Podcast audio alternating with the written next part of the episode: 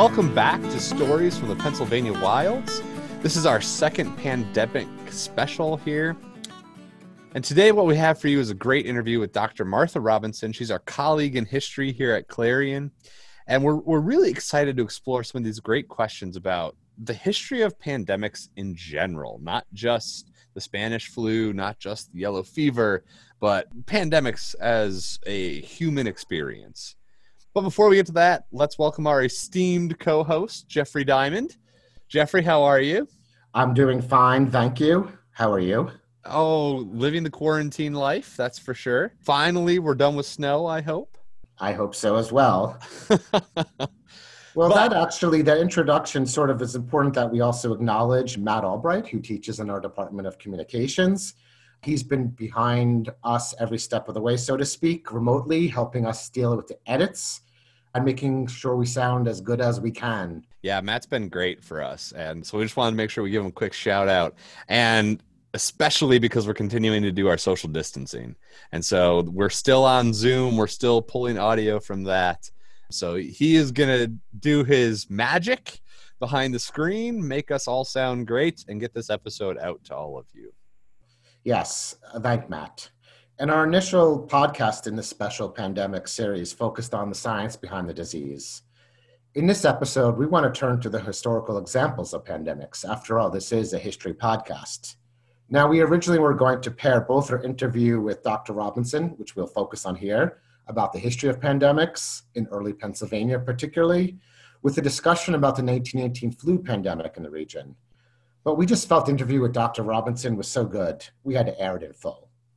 Yeah, really, this was a great interview, and and we know obviously many of you are fans of history, as Jeffrey just said. Right, this is a history podcast, but you know we're we're moving away from the local. That that's supposed to be our niche. Is this PA Wilds history? We will get back to that. I promise you.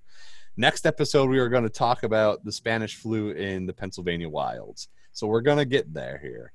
But today we thought it'd be really good to have, since we do have an expert in sort of colonial America and, and the history of medicine, to really have a great interview with her. So we're going to talk about the yellow fever pandemic in Philadelphia and the history of pandemics and the human responses to those pandemics in general. So, with that, I'm going to turn it back over to Jeffrey so he can introduce our guest and you can strap in and listen to the interview.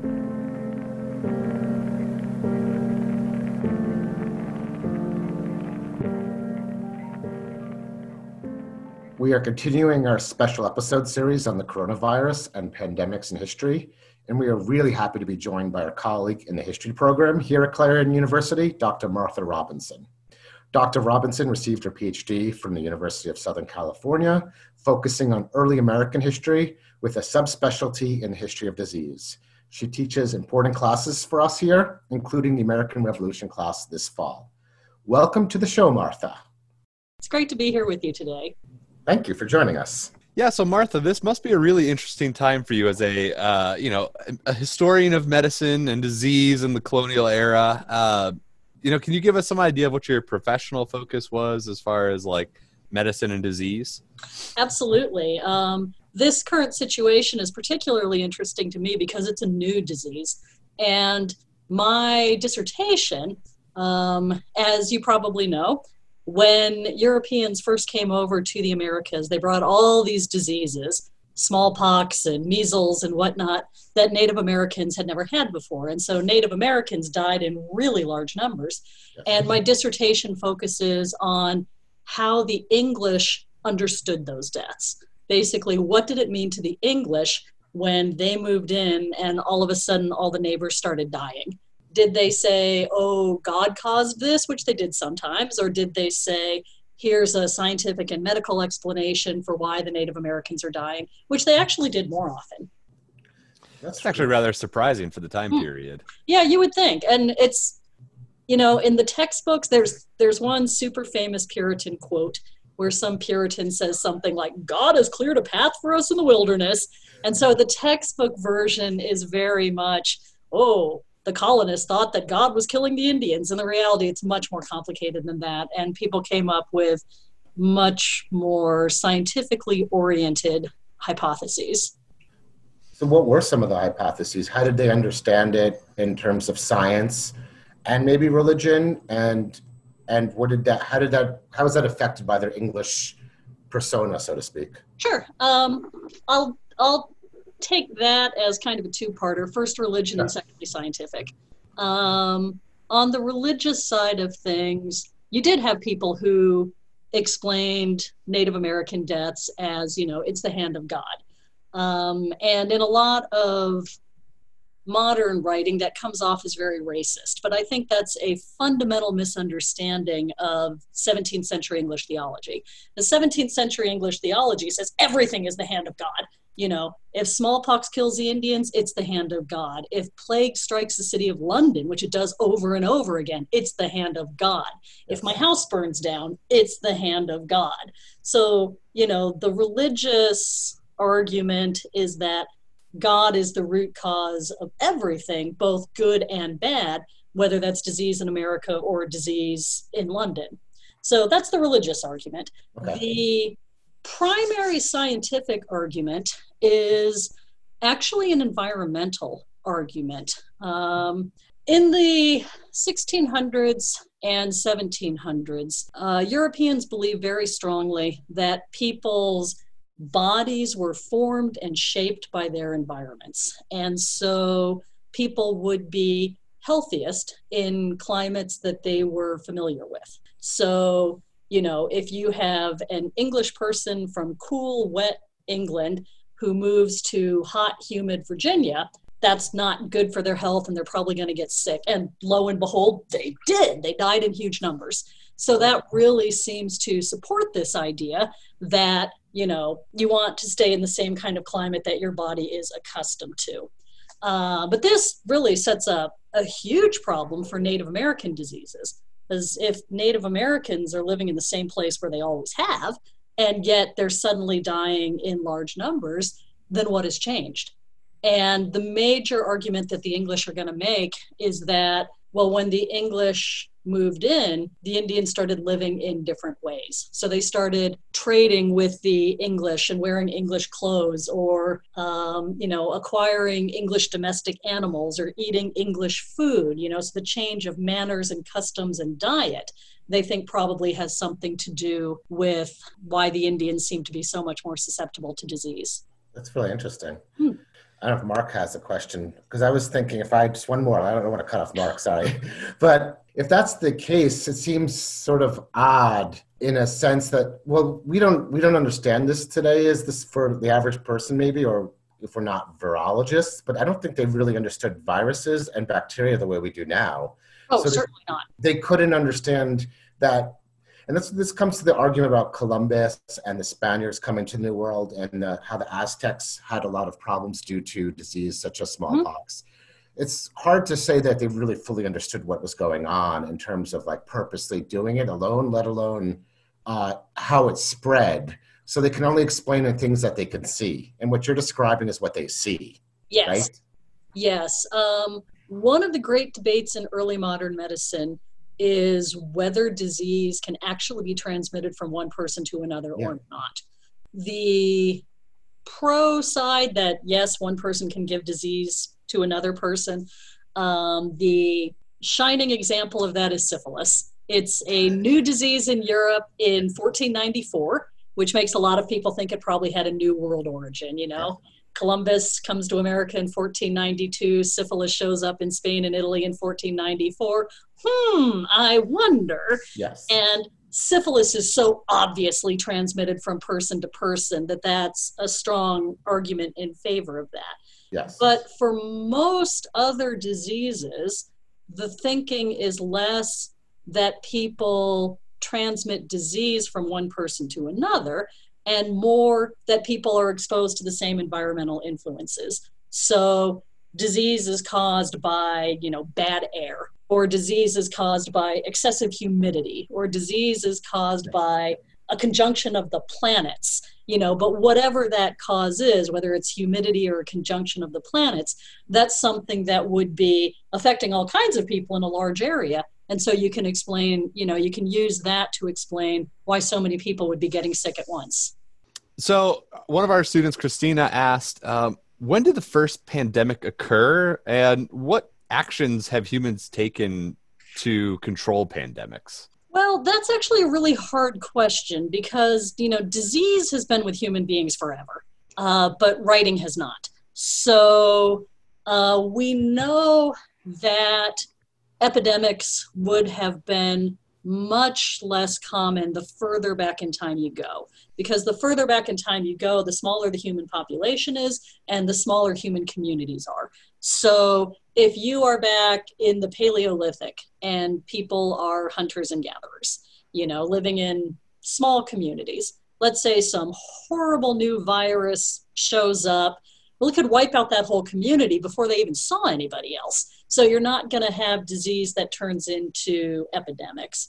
Also, in the Paleolithic and Neolithic, uh, people either have no domesticated animals or they have fewer domesticated animals. So the diseases that are shared between people and animals aren't on the scene yet.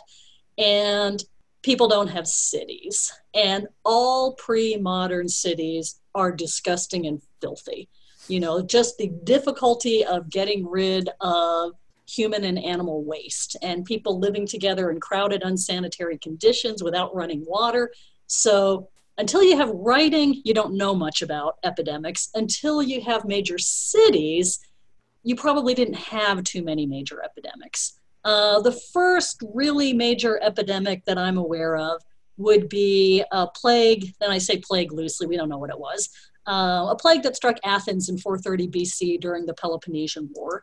Um, the symptoms people had high fevers, people people's eyes got inflamed and red, their throats and their tongues got inflamed.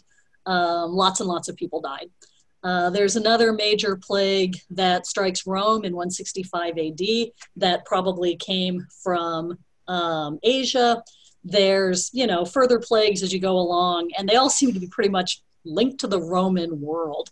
There's a plague called the Plague of Cyprian in 250, starting in 250 AD. There's a plague called the Plague of Justinian starting in 541. I don't really think that it's like, oh, somehow only it's the Romans who ever got sick. It's right. that we have really excellent sources on the Romans, yeah. and we don't necessarily have such excellent sources on other parts of the world. Sure. But the Roman Empire connected to these different parts of the world. Yes, so. it absolutely did. And so, so, they could have brought it from there and also brought it to there. So then no doubt China, for instance, may, if we don't have record, we may would have it too probably. Yes, absolutely. Yeah. And you know, the um, the thinking on at least one of these plagues is that it was probably brought from Asia by the Huns. So oh. yeah. But then again, see, as soon as I say that, I think it's also a long-standing story in the history of medicine to always blame outsiders for your diseases. Yes. So whether there's really good evidence that it came from the Huns or whether that's just something that some Roman said back in the day, I'm not really a, a you know a specialist on Roman plagues, so I can't speak to that. Why can't you be a specialist them. on every plague? I should be a specialist on every plague. Yes. if only we had the time. Um, oh, right. So, I'm sorry. There was a second question there. Yeah. Was the actions that people have taken to control pandemic? Yes.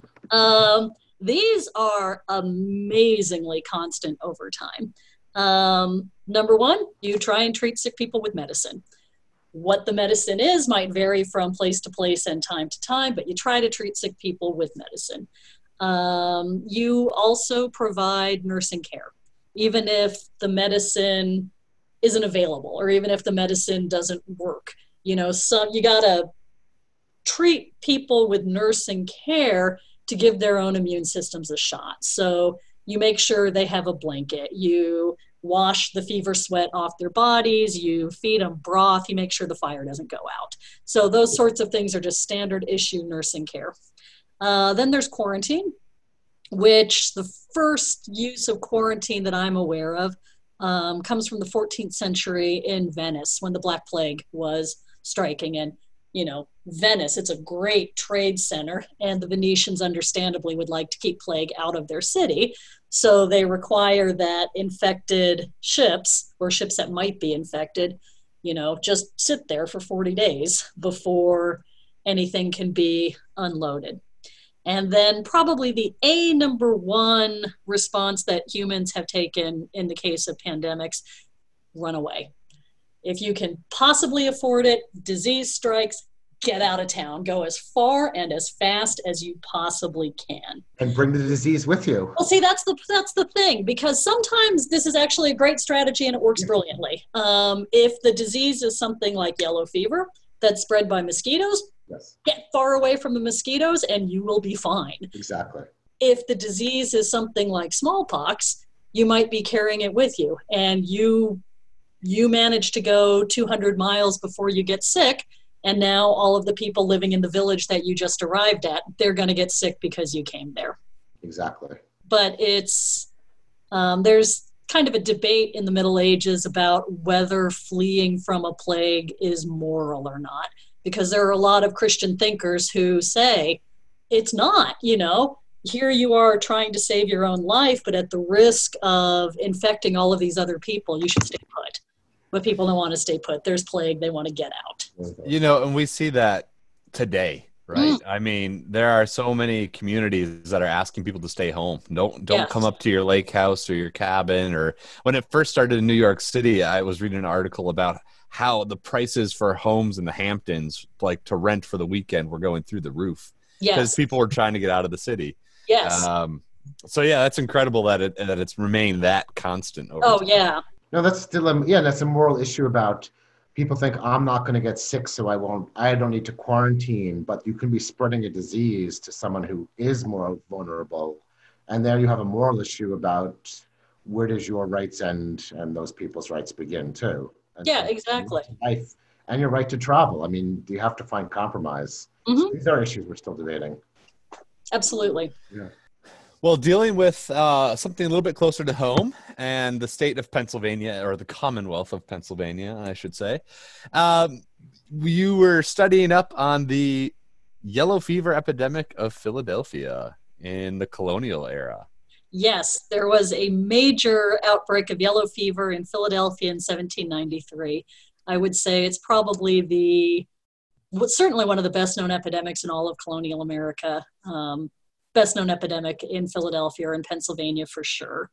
And and you, you mentioned that mosquitoes are typically the cause of yellow fever. Uh, do they know where or why all of a sudden 1797 yellow fever breaks out?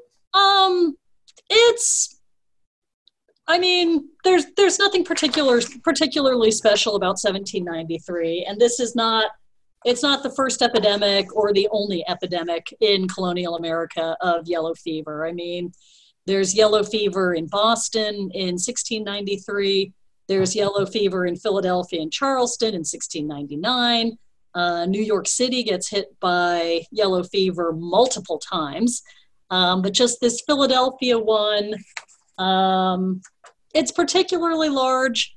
The United States is young. Philadelphia is the nation's capital at the time. You have a number of super famous people who were present in Philadelphia at the moment, like Washington, Jefferson, and Hamilton. Um, Congress was meeting in Philadelphia, and Dr. Benjamin Rush, who is the most famous physician in all of colonial America, uh, treated patients during this epidemic. So, you know, I doubt that it's the biggest yellow fever epidemic that the U.S. ever had, but it's it's famous. Do you know how much it may have spread outside of the Philly area a little bit, or was it more contained to the because of the port and access to you know trade through the transatlantic trade? Is that more why it was Philadelphia itself? not- It's Philadelphia. It doesn't it doesn't spread um, because the thing about yellow fever is it is indeed spread by mosquitoes and being a port city um, you have ships that come from africa via the west indies uh, so they would bring the mosquitoes with them you have docks you have wharves you have standing water you have bilge water. So you have not terribly clean streets you have just standing water all over the place and that's a fantastic breeding ground for mosquitoes. And once you get out of the city of philadelphia you don't have those conditions anymore. So yellow fever is not really going to spread beyond philadelphia. How did they treat yellow fever? actually this was extraordinarily controversial and when you look back on it it's kind of ironic because the primary medical thinking of the day. And this is rep- represented by Dr. Benjamin Rush. He is as up to date as any physician in America. The primary medical thinking of the day says the more severe a disease is, the more serious its treatment needs to be, the more dramatic a remedy needs to be. So it's been an ancient and accepted practice if somebody has a fever, for example, to bleed them, which is not as crazy as it sounds. Bleeding can indeed bring down a fever, but you don't want to bleed them three times a day, taking a pint each time. Oh my. That's what Benjamin Rush does. He says these fevers are so high, this disease is so extreme. We need to bleed people to a degree that has never been tried before. And if you're not bleeding people, you're giving them drugs that will uh, purge the bowels, let's say. And Ooh. yes, and he goes similarly dramatic on that side as well.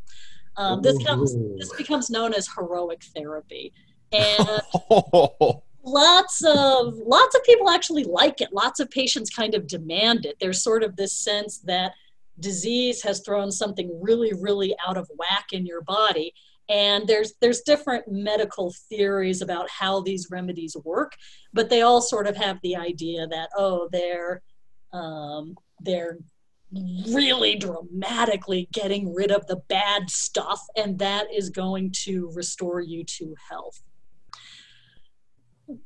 Benjamin Rush, who I kind of admire in a lot of ways. I mean, he could have fled the city and he didn't. He stays there. He runs himself ragged night and day. He's working with all of these other volunteers. He is doing everything he can think of to try to save people's lives. And I'm pretty sure that all that bleeding and purging people. Um, then there is the opposite school of thought that suggests that Benjamin Rush is out of his mind, and you know it's calling for much milder, much much more um, supportive measures to try to help people pull through this, and that was probably more effective.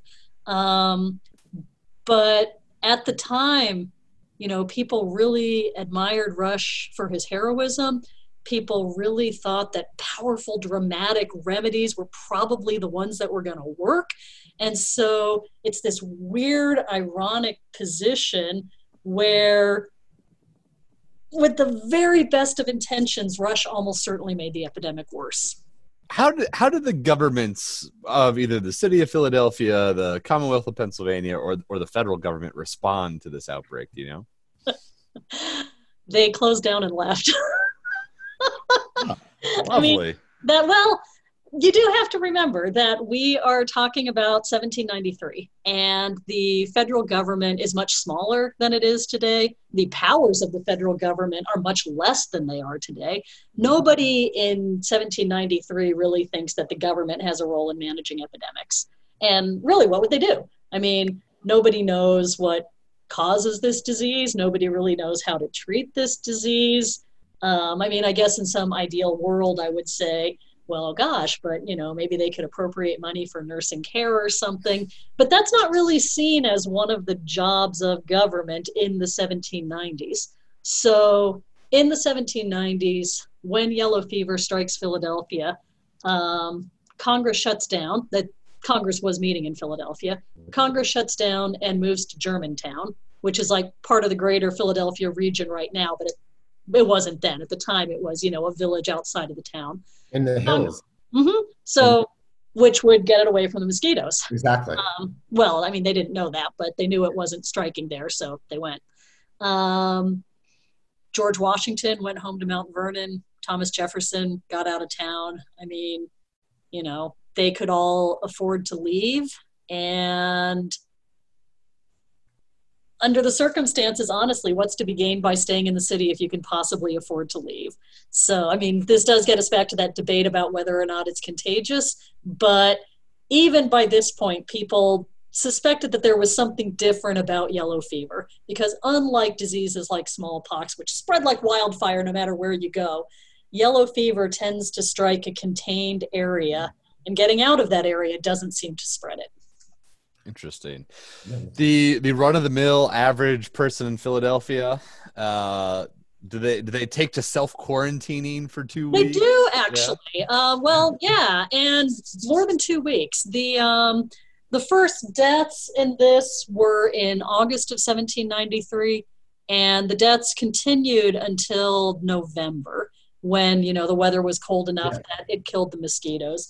And at the height of this epidemic, you had about 100 people dying a day. Now, Philadelphia at the time only has a population of about 50,000 That's a lot of people. that's a lot of people, but 20 or 25,000 of them had probably gotten out of town. Ooh. So if you have only half of your population there, maybe 25,000 people, and you have 100 people dying every day, that is extremely noticeable and extremely terrifying. Yes. And just like what we're seeing today, everything shuts down. The theater shut down, the schools shut down, uh, newspapers shut down, everything shuts down. It's hard to deal with all those bodies, actually. Oh, yes. 100 people a day. 100 people is quite a lot for a, a relatively small town that does not have the infrastructure to deal with that kind of death per day. Absolutely. And there is no infrastructure to Yeah. deal with it. And one of the more interesting things about this was um, back to Dr. Benjamin Rush, who remained in the city, which is very admirable of him. He he had enough money, he could have fled, but he felt that it was his responsibility as a doctor to stay and care for the sick. Now, the best medical knowledge of the day, which turns out to be wrong, but the best medical knowledge of the day suggested that Africans and African Americans were less susceptible to yellow fever. That either they didn't get it at all, or if they did get it, they got less severe cases of it. And so uh, Benjamin Rush contacts a couple of leaders of the African American community in Philadelphia. Um, they're Richard Allen and Absalom Jones. Um, and both of them had been born in slavery. Both of them had acquired their freedom one way or another. They'd become real leaders in the African American community in Philadelphia. And Benjamin Rush contacts them and says, you know, please, can you help? And they're both Christian ministers, actually. Um, one of them will later become the first ordained Methodist, Black Methodist minister in the United States. And then Absalom Jones will be the first African American to be ordained an Episcopal priest in the United States. And that's some ways down the road, but they're both leaders in their church communities. They're both extremely devout Christians. And when Benjamin Rush says, Please, can you help? They both say yes. And they recruit other members of the African American community. And it's really African Americans who do a great deal of the work of nursing the sick and burying the dead during this epidemic. Wow, that's actually there's so many parallels to today because we've seen some of the recent reports how people, minorities, and really working class in general are on the front Yes. lines of dealing with this. So they're Yes, also the ones absolutely. more likely to be exposed. Um, and and there's actually some belief, oh, we won't get this in this community. But diseases tend to not be that way at all. They Mhm. don't they don't say I'm going to target you because of this. They can't. They're just diseases. Yes. Um, so you're seeing a parallel to this day, actually, when you talk. Yes. But I'm assuming they had a lot of tragedy then too. Oh, yes. Um, as it turns out, you know, several hundred African Americans died of yellow fever, probably at about the same proportion as everybody else in the city. So, this idea, you know, and I mean, Rush wasn't lying to them, he believed this was true. Um, but the idea that African Americans were somehow immune to this was clearly demonstrated to be false. It's exposing it then, and we see it right now exposing the inequities now, which is Yeah, and you see it actually in another way as well, because um, in the debate over where this disease came from, um, you had shortly before this, um, shortly before this all happened, there is a slave revolt on one of the French islands in the Caribbean, and you have a bunch of French refugees from that revolt who show up in Philadelphia. And, you know, you all know that the Federalists are one of these early sort of political parties in early America, and the Federalists hate all things French. So when this epidemic happens, you know, um, our friend Benjamin Rush is saying it's bad air, it's rotting vegetables, it's sewage, it's bilge water, you know, it's terrible environmental factors. We need to clean things up. The Federalists are saying it's those nasty French refugees. Those nasty French refugees have brought this disease to our shores.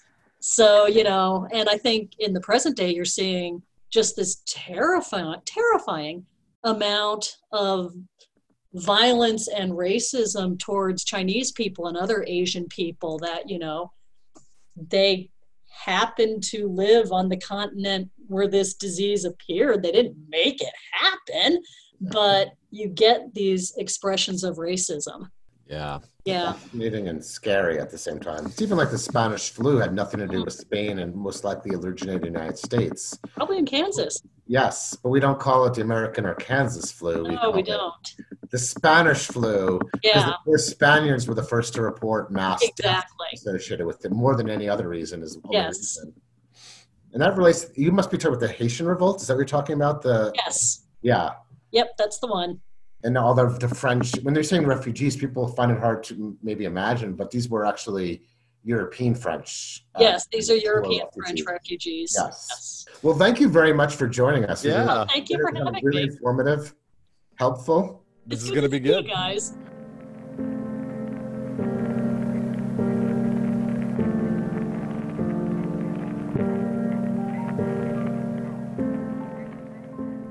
Well, there you have it. What a fantastic interview touching on a wide variety of topics related to pandemics. We thank Martha for that interview. Yes, that was an excellent interview. And this interview brings up several important historical issues uh, that are historically important to look at how humans understand the world. Because pandemics raise questions about us as humans more and how we respond to them, much more than just the science behind it. And there's sort of three ways humans have responded that Martha highlights. One is the turn towards religion. In early historical times, it was common to understand society through religion all around the world. And this is especially prominent during crises that could not be explained. For example, in medieval Europe during the Black Plague or the Black Death.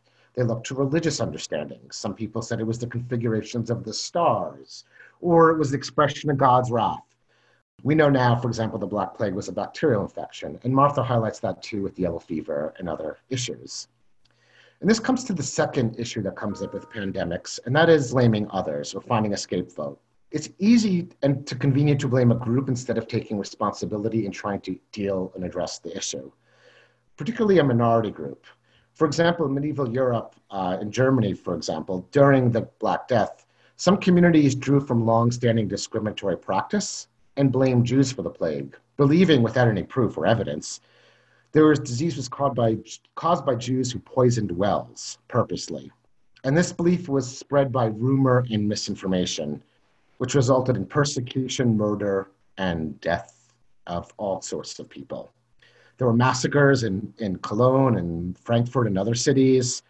And critics started to realize that blaming Jews made no sense because it wasn't wells causing the problem, it wasn't a poison, and Jews were dying just as well, sadly, as others.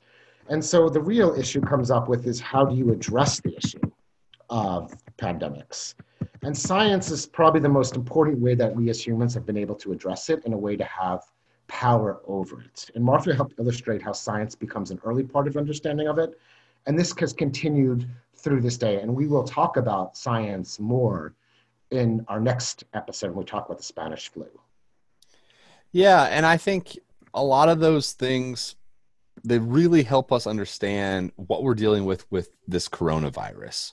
Um, you know, you mentioned the idea of prolifer- proliferating lies about the Jews in Germany uh, during the Black Death, and they didn't have social media back then. Obviously, this is a modern problem that we have, but I'm sure you all have seen on Facebook the uh, maybe by the time this episode comes out, hundreds of different theories for why coronavirus is all a lie or a hoax or something to that effect, right?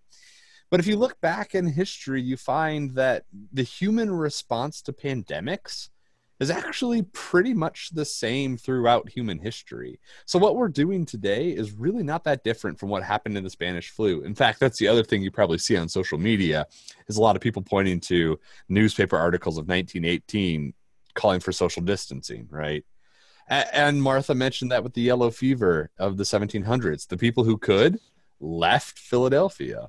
And so there really isn't a whole lot that's new about our response here to uh, to this to this health crisis. And that isn't to say that you shouldn't worry about deteriorating constitutional rights or the health of small businesses because that's an important thing to keep front and center in your in your sort of purview. But it is sort of comforting to know that we've been here before and that this is the way that humans as as a species deal with pandemics.